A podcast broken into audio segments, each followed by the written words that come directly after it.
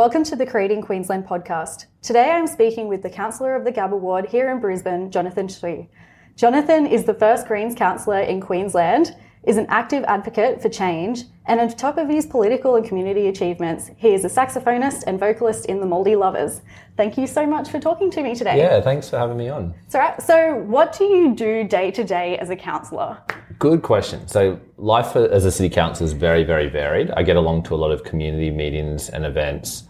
Um, a lot of my time at the moment in the city is taken up with traffic and parking issues. So, people who are requesting changes to rules around street parking or pushing for upgrades to intersections and bike lanes and pedestrian crossings and traffic calming, all that sort of stuff.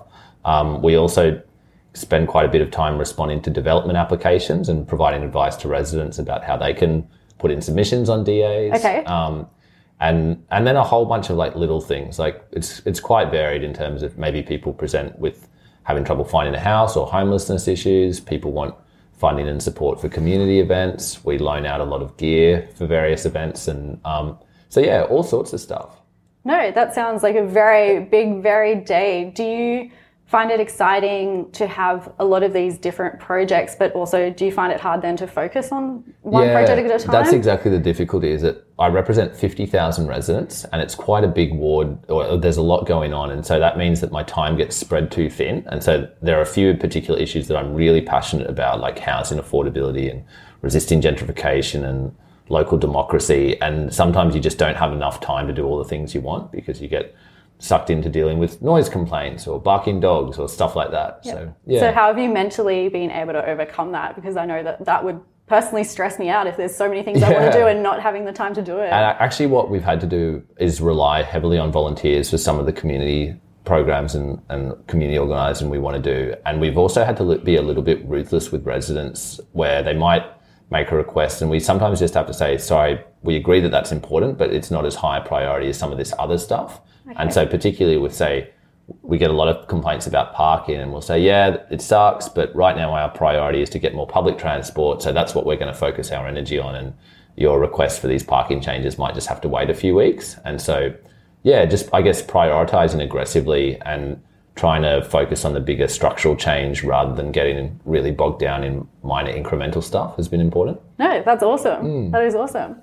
Okay, so how did you even fall into this? I don't think this is a path or a career choice that most people would take. So yeah. take us back as far as you want, but what was your path? Yeah, so I mean, have been interested in politics for, for a while in terms of um, anti-racism work and Aboriginal rights and refugee rights. Um, and yeah, I guess I've been sort of a bit of an activist since way back. And a few years ago, recognised that the the rallies in the street and, and the sort of direct action stuff works and is important, but that we also need some level of um, structural power within the political establishment. And at the time, and still, there's a big gap where I think in general the city and the citizenry is much more progressive and open minded than the political representatives. The political system tends to lag behind. So we thought it was useful to get some, I guess, more radical or progressive people elected. And um, I started getting particularly interested in local council because of the negative impacts of gentrification that I was witnessing in suburbs like West End. How long ago was this? This was sort of started in kind of 2012, 2013, where we noticed area becomes trendy, rapid increase in rents.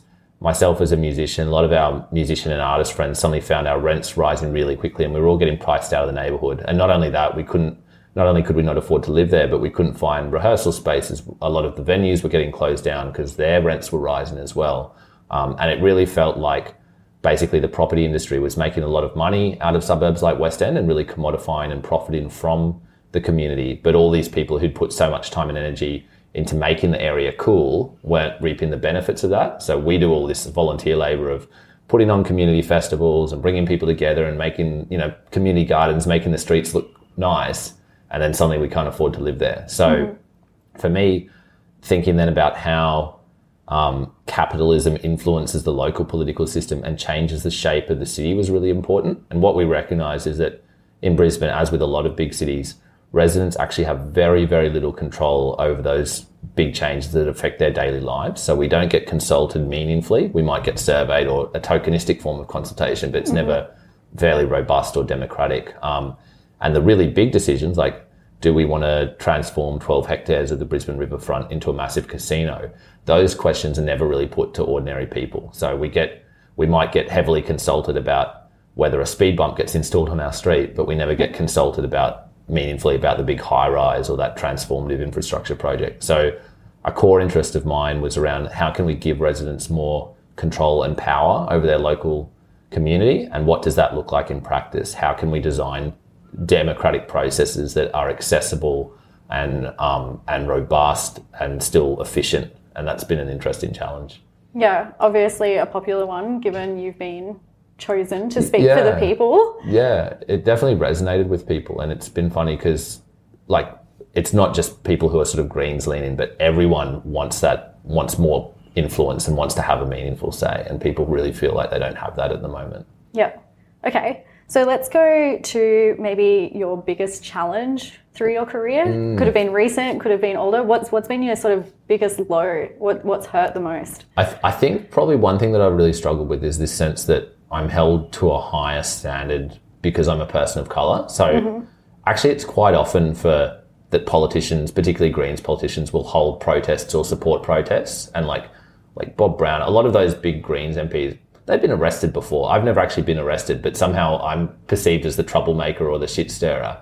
And I think it it partly is just because people of color in Australia are still expected to be very respectable and not make waves and don't make a fuss. And so when someone starts to push even a little bit against that norm, um, suddenly, oh, he's controversial and he's stirring up trouble. When actually, I've, I've never been arrested or charged with any offences. I'm gen- generally quite, I guess, work with the community rather than trying to cause adversity. Um, but yeah, it's interesting that I feel like in that respect, I'm scrutinised more heavily than a lot of other politicians. Um, and that probably flows through to people like being more preoccupied with, oh, he's not dressing smartly enough, or oh, he's, you know, going to gigs on a Friday night instead of going to this fancy developer fundraiser. Like, there's definitely a sense of um, the stuff that normally people see as a bit wacky about the Greens is all amplified because I, in particular, don't look like a standard politician. So that's, I think, been interesting and challenging to navigate. And we cop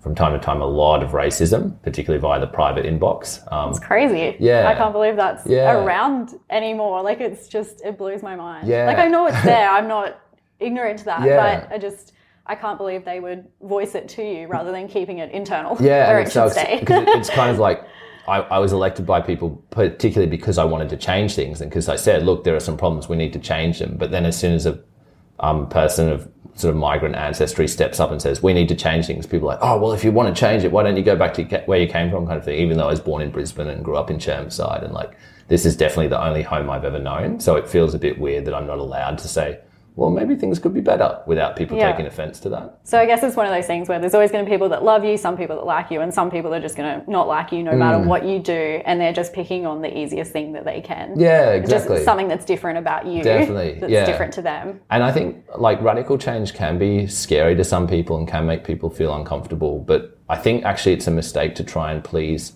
absolutely everyone. You want to make sure you're doing things democratically and that you have the majority on board, but you don't want to be hijacked by a vocal minority. And particularly, I see that with transport planning, where most people in the inner city see and understand that the future is around public transport and active transport, walk-in, bike lanes, high frequency buses, etc. Um, and there's this vocal minority of people who are like, cars are the most important thing. You need to be widening roads. You need to be giving us more parking. And anyone with a town planning background or a traffic planning background or architecture background can see that that's crazy. But most of the politicians, most of the city councillors still listen too much to that very vocal minority and they make up their policies and decisions based on this sort of perceived need to prioritize cars when actually the only way we're going to solve Brisbane's traffic congestion and transport issues is by shifting to active transport. So Definitely. even a, what I think should be a straightforward and common sense reform like lowering speed limits to say 30 or 40 Ks in inner city areas, that's seen as radical and controversial, whereas lots of other cities around the world have already done that sort of thing. Yeah, we're definitely a city of convenience, and being a town planner, I see that all the time. Mm. Or we do four years of university, basically learning all this theory, looking at other cities mm. about how you know ways to deter people from actually having car parking. Therefore, mm. they're deterred from driving, and therefore public transport gets better because it's being used and mm. paid for. Um, but then, yeah, Here, there are minimum do parking requirements in a You have to have as many car parks as you can. Yeah. Otherwise, a development won't go ahead. It Yeah. could be the perfect development, but it might be one car short, and you will, you know, Yeah, it's crazy. It's really frustrating, and I, I, it goes hand with hand, hand in hand with the lack of public transport infrastructure, though. Because if you're going to reduce car parking and reduce vehicle access, you do need to make sure there are alternatives there, um, and that's the gap at the moment. Where even in places like sort of the middle of Highgate Hill and East Brisbane and Kangaroo Point, these are inner city areas, a few k from the CBD, but they still don't have high frequency public transport coverage, and so it's all well and good to say, oh to residents, we're going to take away some of your street parking or these newer developments, they're not going to have that included in them. I think that makes sense, but you also need to make sure those alternatives are there. Definitely. You don't want to isolate people. Mm. Yeah. Okay, so we've talked about your biggest challenge. What about your biggest win? Maybe Mm. other than winning your seat? yeah, I think I think the biggest win has actually been this small thing. Like it feels, I think it feels big, even though on paper maybe it looks small. It's changing people's expectations and cultural norms about how a political representative should act. Um, Okay. that rather than just making decisions unilaterally behind closed doors, I try to be quite transparent and let people know via social media and emails, hey, this is what I'm thinking about. What do you guys think? And particularly with, say, design and consultation around how public spaces are used and, and designed. I, I try to really decentralize that decision making process. So we've had a few participatory budgeting and community voting processes where we actually say, look, here's how much money we've got for this park. How about you guys as residents tell us exactly what you want? And um, you can vote for it and you can have the final say. And that's quite different to what a lot of councillors do, where they just say, oh, tell us what you want and then I'll make the final decision because it still ends up disempowering residents and um, their local, really specific knowledge of how they use that space gets ignored and, and, and that knowledge isn't lost. So I think that for me has been a big win where we've shown people a different way of making decisions and that a different kind of local governance is possible. And that seems to now be seeping out beyond the boundaries of the Gabba ward, where people from all over the city are saying, oh, it doesn't have to be like this. We could have a political system that's more responsive to our needs and demands. Um, and now they're saying, well, why don't we have that? And that's getting them more active and engaged. Yeah, so it's definitely good. I've, I've been following your Facebook account, Mm. and I love the fact that not you know it's not people just writing to you saying wow all your ideas are great sometimes they will Yeah, sit there really good debates. and be yeah they will definitely debate you and tell you to your face you are wrong Mm. Yeah. and this is why and i like that you then engage in that you don't just ignore it Yeah. um, and I think it's definitely becoming more of a, a common standard. People are expecting that now from other people. That's and, it. You know, maybe even private business, everything. It's just, you know, I have the right to debate your ideas Mm. yeah. and the ability to change your mind. Yeah. Mm. It's not just a case of me being like, this is what I think with no reason, and you Yeah. going, oh, I'm just going to go behind my closed door and make a decision. Exactly. You actually engage in it. And I think I take it as a compliment that people are willing to spend that time trying to engage with me. Because even me, when I'm frustrated with what another politician's doing, I don't even bother posting on their Facebook wall or writing to them because I don't expect them to respond. So the fact that people actually take the time to reach out to me shows that they have some faith that I'm willing to engage in dialogue. And I think that's a good sign. Yeah. Yeah. Cool. So I'm going to ask a question, and I'm not sure how you want to answer it. Um, but I guess being Greens and the, the things that you are advocating for, Hmm. some people might say that you're anti development. Hmm. What would you say to that? I definitely don't think I'm anti-development. I, but I think it's fair to say that I'm really concerned about how profit-oriented a lot of development in Brisbane is at the moment. So what we see is that design decisions are often driven by not the experience of the end user resident, who the people who are actually going to live there, but by what's going to make the most profit and sell the most apartments in the short term. So when the market is primarily driven by investors, all they really care about is like, okay, how many car parks, how many bathrooms, how close to the city is it? And they look at those things on paper and they don't really look in detail at, okay, has this apartment been designed with passive cooling? Is there a good activated streetscape? What's like the natural light and ventilation, all that sort of stuff that has a huge impact on how residents ultimately live, but mm-hmm. maybe gets sidelined because of the way the market works at the moment. And f- I guess flowing on from that is this concern that simply increasing the supply of private apartments doesn't necessarily improve affordability for the people at the bottom end of the economic pyramid. And that's a bit kind of counter doctrinal for a lot of people. They're like, of course, if you build more apartments, they'll get cheaper. But actually, what we've seen in, in Queensland over the last 20 years is that the construction of private dwellings has rapidly outpaced population growth. So we're building houses and apartments much faster than the population is growing, and yet they're still getting more expensive. So it's not just a question of supply and demand. It's the fact that some investors are leaving apartments empty or are renting them out on Airbnb rather than to local families. It's that um, renters are being forced into bidding wars and that prices are fluctuating dramatically. So some years they're stagnant and barely your rent doesn't change for a couple of years and then suddenly it shoots up again. Um, so there are all these problems with leaving housing exclusively to the free market. Um, and I think really what we need in Brisbane is a big shift towards public housing and an increase in the supply of affordable community housing and public housing that's government funded rather than just leaving it all up to the private sector. So when I'm like take acceptance exception to certain big developments, it's not me saying that thing's terrible, it's all bad. I'm saying it could be better, and we shouldn't have to settle for suboptimal just because people say, "Oh, that's the best you can get." It's like, no, what we can have better. Why? Why should we demand less? Okay, so your preferred solution would be a more private public sector yeah. co-op. Yeah, so there's um, there's a lot of good models like inclusionary zoning where you say to developers, sure, you build your 100 apartments, but can you make sure that 10 of them are public housing and we want you to donate them back to the mm-hmm. government? And a developer will say, oh, that's not commercially viable. But if every mm-hmm. developer is doing it and that becomes the norm, then you just factor it into your business model. And what that does is it means that those people on lower incomes aren't all concentrated in one area. You don't end up with an entire 500 dwelling complex of um, high needs, mental health issues, drug substance abuse issues, all in the one place. Mm-hmm. You spread that around the city, and you can build stronger, more stable communities as a result. They call it kind of the salt and pepper model of mm-hmm. not having all the poor people in one area, not having all the rich people in another area. Um, and I think the same goes for different age demographics. I, I kind of think it's a, a bit weird and problematic that we build these whole towers of student housing where people never engage with anyone over the age of 25 and never talk to anyone under the age of 15 because everyone in that complex is students. And then we have retirement living over here and we have luxury high rise down by the river and then we have affordable public housing somewhere else. So we're segmenting our city demographically, which over time reinforces individualism and makes mm-hmm. it harder for people to connect outside their bubble. Everyone ends up in these echo chambers with, where they only know people who think like them and they lose the ability to think critically. And so the design of our cities and the way we group communities together can actually have some really corrosive effects on society if it's not done properly. So yeah. for me, it's yeah, it's about saying get the government to put in the money. If the government can build prisons, if they can build stadiums, then they can build housing. They spend hundreds of millions of dollars a year imprisoning people, um, and meanwhile doing very very little about homelessness. So over there's right now thirty thousand people on the public housing waiting list in Queensland but the government has said they're only going to build 5,000 public housing dwellings over the next 10 years. So we have this urgent housing affordability and homelessness crisis right now, and the government's saying, sorry, we're only going to build 500 dwellings a year across all of Queensland. We have 30,000 empty homes in Brisbane right now, and thousands of people sleeping on the street. So there's something wrong there, and the government really needs to be stepping in rather than just saying, oh, private developers, they'll fix it all, yeah. when they're mostly motivated by profit.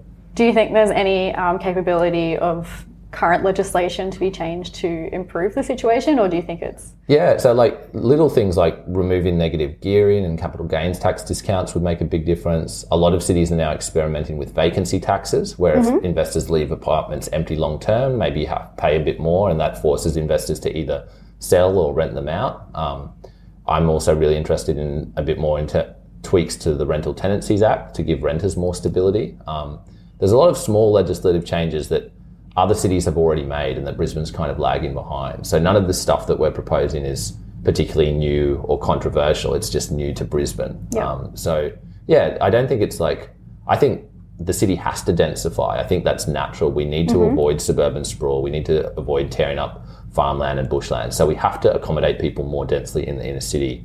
But to me, that looks less like 15 story high rises and more like co-housing and granny flats and medium density townhouses and that sort of stuff. Um, mm-hmm. I think there's a natural human scale where you don't want buildings that are too much taller than the tree line or too much taller than that natural yeah, ridge line. There's a lot of studies on that. Yeah, so fitting in with kind of local geography um, and and recognizing that you can do density without necessarily going to super tall skyscrapers mm-hmm. where everyone's trapped in their own little concrete box. Yeah, mm. concrete boxes. yeah. Um, okay. Well, what I'd like to end on is, I guess, do you have advice for somebody who maybe wants to follow in your footsteps, who is totally inspired by the things you do day to day, and maybe what they've heard on this podcast? What What would you tell them to do if they're like? Um, definitely, if you want, come and have a chat and volunteer through the office or get involved in some of the community projects that we're doing so you can learn more about what it's like on the inside. Um, running as a councillor isn't actually that hard to get into. There's a bit of a probably what you'd call a, shallow talent pool where not many people really put their hand up to be local politicians. Um, so it's actually not that hard to become a candidate. And once, if you're committed to it and you're willing to spend the time door knocking and talking to people, it's actually possible to win as well. Um, yeah. So yeah, I, I, I, think for a lot of people, politics is this weird, far off thing that only rich people do, and there's nothing, no way you can get involved in that. But actually, there's a real surge at the moment of young people and marginalized groups getting more engaged with establishment politics. And I think there's value in that. And so rather than just feeling disempowered and being like, oh, the political system sucks, there's nothing we can do, we might as well step up and try to change it. Yeah. Would you encourage people to get educated or just to talk to people? What do you think is the best yeah, read, way to get ready for it? Read everything that comes, like, um, I think follow what other councillors are doing, but also check out movements like um, Barcelona en Comú. So that's Barcelona in Commune. Um, it's a big movement um, over in Barcelona in Spain that sort of completely reshaped the way we think about local government. That local government is not just about roads, roads and, and rates and rubbish bins. It's about how people engage with the local community and this idea of the right to the city. There's a lot of great literature around the right to the city, and there's a group in Brisbane called Right to the City Brisbane that talk a lot about gentrification and the policing of public space and how we can make cities more democratic and more sustainable, particularly in an era where the future is like we've got climate change on the horizon, rising sea levels. We're likely to see hundreds of millions of climate refugees displaced across the world. So the status quo is not going to suffice. We need to be able to accommodate thousands more refugees and we need to be ready for climate change and we still need to preserve a high quality of life. So inform yourselves about those issues and come and say hi if you want to have a chat. Great. Okay. And so the best way for people to contact you is either contact the ward or through your Facebook page? Yeah, look look us up online. The office number is 3403 2165. You can Google Jonathan Sri and find all my contact details pretty easily. Excellent. Cool. Sweet. Thank Thanks. you so much. Cheers for the chat.